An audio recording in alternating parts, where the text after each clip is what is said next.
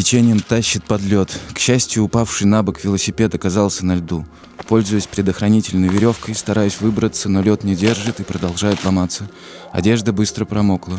Стараясь облегчить себя, я сбрасываю свои доспехи, фотоаппарат с принадлежностями и приборы для метеорологических наблюдений, которые были укреплены на одном ремне через плечо. Все это падает не на лед, а в воду так как руки начинают уже замерзать. Напрягаю все силы и, ухватившись за велосипедное колесо, вылезаю на кромку льда.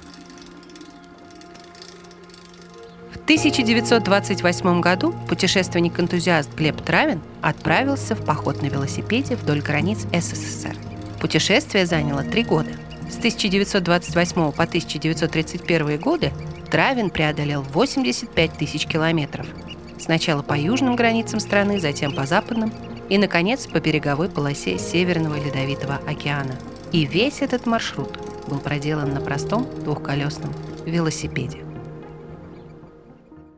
В новом подкасте «Электронекрасовки» мы расскажем о непростом походе Травина, полного опасности, приключений и безрассудства – Подкаст называется «Никчемный герой». Именно так современники заклеймят Травина, сочтя путешествие бесполезным. Ищите и слушайте наш подкаст на удобных вам платформах. Ставьте оценки, не забывайте подписываться на нас ВКонтакте и Телеграме. Так вы будете в курсе наших новостей.